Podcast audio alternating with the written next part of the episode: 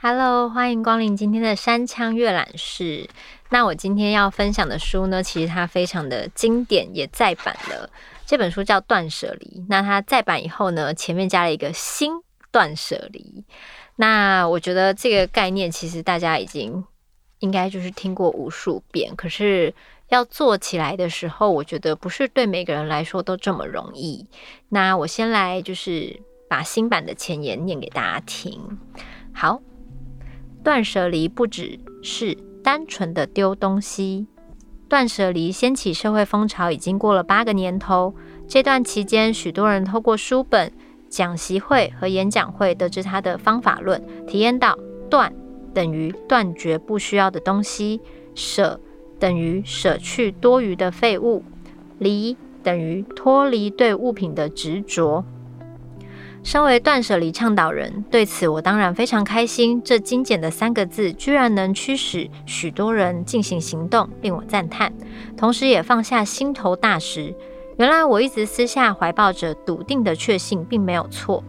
不过，尽管断舍离三个字在社会上广受认知，却有许多人对它的认识仅止于进行断舍离之后，清除杂物变得清爽。我觉得非常遗憾可惜。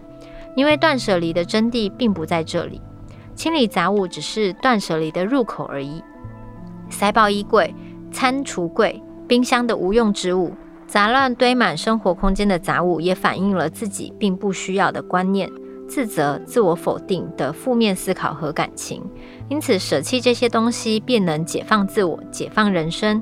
透过这个过程，我们能够得到更高远的观点。更宽阔的视野，更深刻的洞察，也就是得到俯瞰思考力，能够在真正的意义上活在自在等于忠于自我的自然的状态当中，这样必定有着愉悦的你。本书将详细的介绍这个过程。简单来说，断舍离的目标就是愉悦的生活方式。愉悦听起来很棒，对吧？无论人生正面临多大的难题，工作上遇到多令人头痛的烦恼，首先都要让自己的心情保持晴天。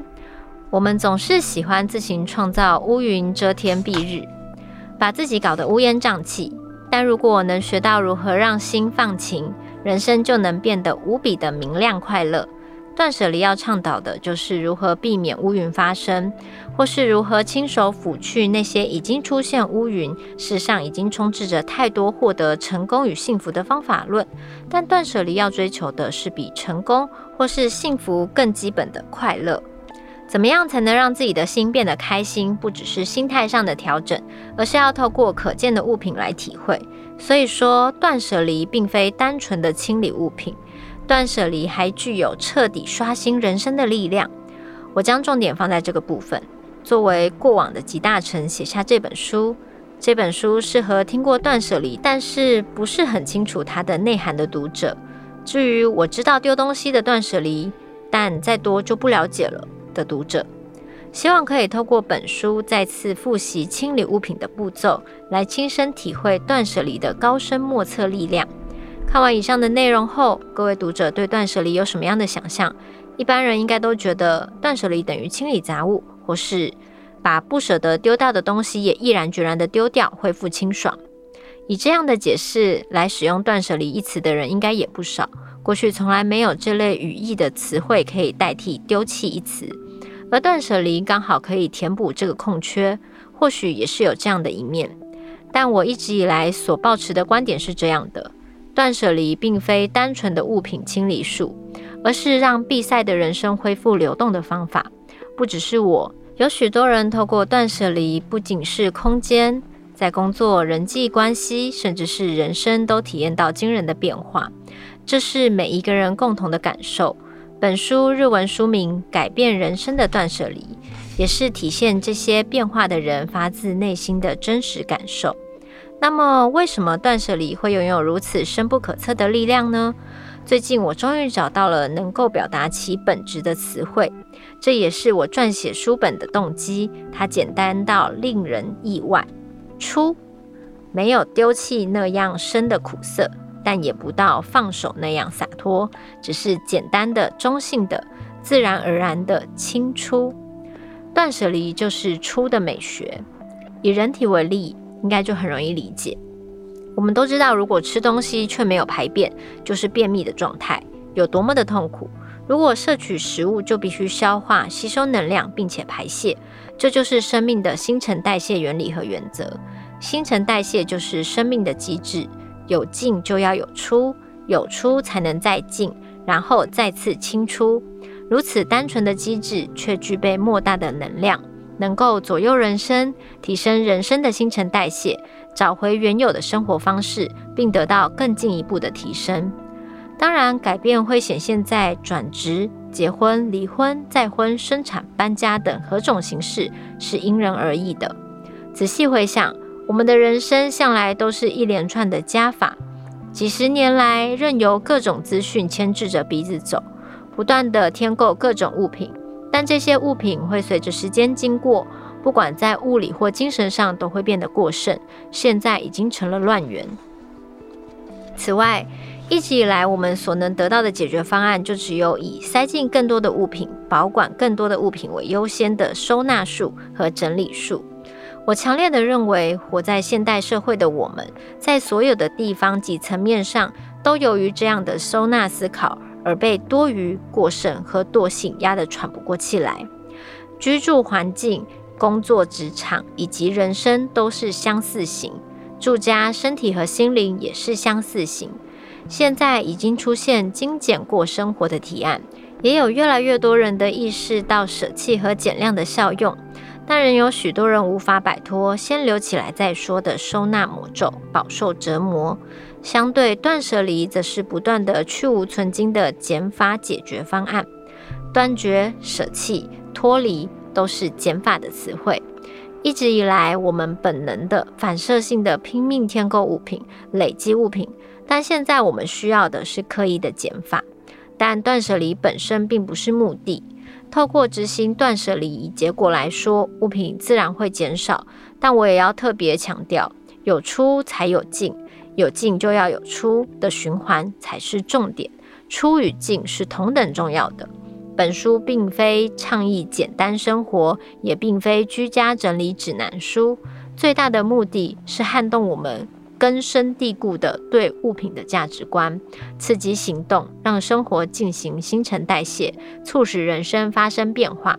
邀请您一同进行更深一层的断舍离。二零一八年二月，山下英子啊，大家是不是有一种被前言稍微就是点通了穴道呢？其实我从今年还有去年就开始慢慢的就是在前往断舍离的路上。那我其实进行断舍离的状态，是因为有一天我发现，我其实以前小时候会记得。我有哪一件衣服？我每一件衣服我其实都记得，就是我会知道我衣柜里有什么衣服。可是我长大以后就发现，可能因为我有一点爱物惜物的概念，所以我其实很多东西我都会一直留着。我长大到有一天，我发现其实我根本就不记得我衣柜里有什么衣服，然后我就觉得，诶，那这样我的物品可能已经超出我负荷的量了。然后尤尤其是可能衣服太多，多到我可能衣柜放不下。我整个房间里大概有三个衣柜，然后我就觉得天哪，一个人我就只有一个身体，然后我有三个衣柜，那每一件衣服轮到穿的次数，有些衣服甚至我一整年都穿不到它，但是我就一直把它放在那边，所以我后来就觉得说，与其我把我的衣柜，我其实记不得我到底有什么衣服，然后我一直把它放在那边，让它没有被使用，让它静静的待在那边，这样它其实。好像就没有发挥它的作用，那我还不如分享出去，所以我可能就会开始就是进行一些呃断舍离。那我我的方式可能就是，例如说有一些捐赠机构，他可能会想要收一些呃八九成新的衣服，那我就可以就是整理好以后，就是把它寄出去，让这个衣服再被其他人可以利用到这样子，因为。我我觉得我可能每一年就是你会随着你可能身体啊，或是体型的改变。可能变瘦啊，或是变胖啊，所以很多衣服其实你可能真的再也穿不到了。但是它其实就是你本来因为衣服太多，所以你本来真的每件衣服真的只穿过一两次，它真的很新，你也不可能把它丢掉。所以我就一定会去找一些捐赠的单位捐掉这样子。那或是像我有些书籍，其实我因为有很多时候有粉丝会送我书，然后出版社会送我书，那有时候我会收到重复的书。那例如说，同一本书，我们要吸取的重点是它的内容，而不是说，因为我很喜欢这本书，所以我要囤十本。我不需要囤十本，因为这样我书柜放不下嘛。所以当然很感谢大家跟我分享。但如果我接接收到这个分享，我已经有重复的书籍了，我可以再分享出去，那我就可以放到二手书平台，让这些书再次流动起来，让还没有看过这本书的人可以继续翻阅到这本书。因为我我发现，所有我们拥有的物品，它其实都是一个。就是它其实终究会变成我们的身外之物。那如果我自己一个人的能量，我没有办法 handle 这么多物品，那它就会在我的生活里面失去了秩序。那我可能没有办法好好照顾他们，也没有办法好好使用他们。那这样子的话，其实我们反而会被物品感觉被压得喘不过气。所以当我有一天突然觉得我真的太多东西需要整理的时候，我就换了一个想法，我就觉得说，那我要不要减少我的物品，才不会我每次整理东西都要花这么久的时间。当我不是被物品主宰的时候，我可能就更主宰了我自己的时间跟心理的空间，跟我的从容的在面对生活上的一切。对，如果你是一个很懒惰的人，那你可能拥有越少东西，你需要花。整理的时间就越少嘛，那基本上我在家里就很想要放空发懒，所以我就觉得，那我要先从断舍离开始，让我的环境变得比较清洁。然后除此之外，我也会想要把主导权拉回我身上，不要以物品为主角。我们的生活是以我们为主角，那物品它是辅助我们生活中可能各种便利性跟各种功能的。所以当它没有办法，呃。为你带来一些正面的影响的时候，也许我们可以把它分享出去。你的人生，你的人是主角，所以我们不要寄托在物品上，不要觉得说没有安全感，所以很多东西都要囤很多很多。因为其实你可能一辈子都用不完，那你可能囤了太多东西，它可能还会过期，那过期它就会坏掉。坏掉的时候，你会觉得很不舍，那你就会去思考，你为什么要就是可能毫无节制的一直囤积东西。所以我觉得东西适量就好，够用就好。然后我们不要一直把物品当成我们人生的主角，我们人生的主角是我们。所以当我看完这本书的时候，当然它我是分享了前言啦，它里面有非常多大大小小的故事，还有关于就是一进一出的想法、基本概念，就是有进有出。他会用各种浅显易懂的方式。来跟你讲，就是断舍离的概念。它除了是减少物品，其实有时候也是在帮你取舍你内心的，就是对生活的重点放在哪里。当你越来越会判断取舍之后，你可能也会越来越能找回你人生的主导权，知道你人生的轻重缓急在哪里，而不是被所有的事情都堆满在你的心里，还有你的空间里。那虽然看起来很简单的三个字，但我觉得要实行是最难的。那如果大家也有这方面的小小的问题的话，可以看一下这本书。如果你有物品太多的小困扰的话，这本书真的对我来说是一个很经典的十周年的全新增订版，也推荐给大家。那我们今天山下阅览室就到这边结束了，我们下周见。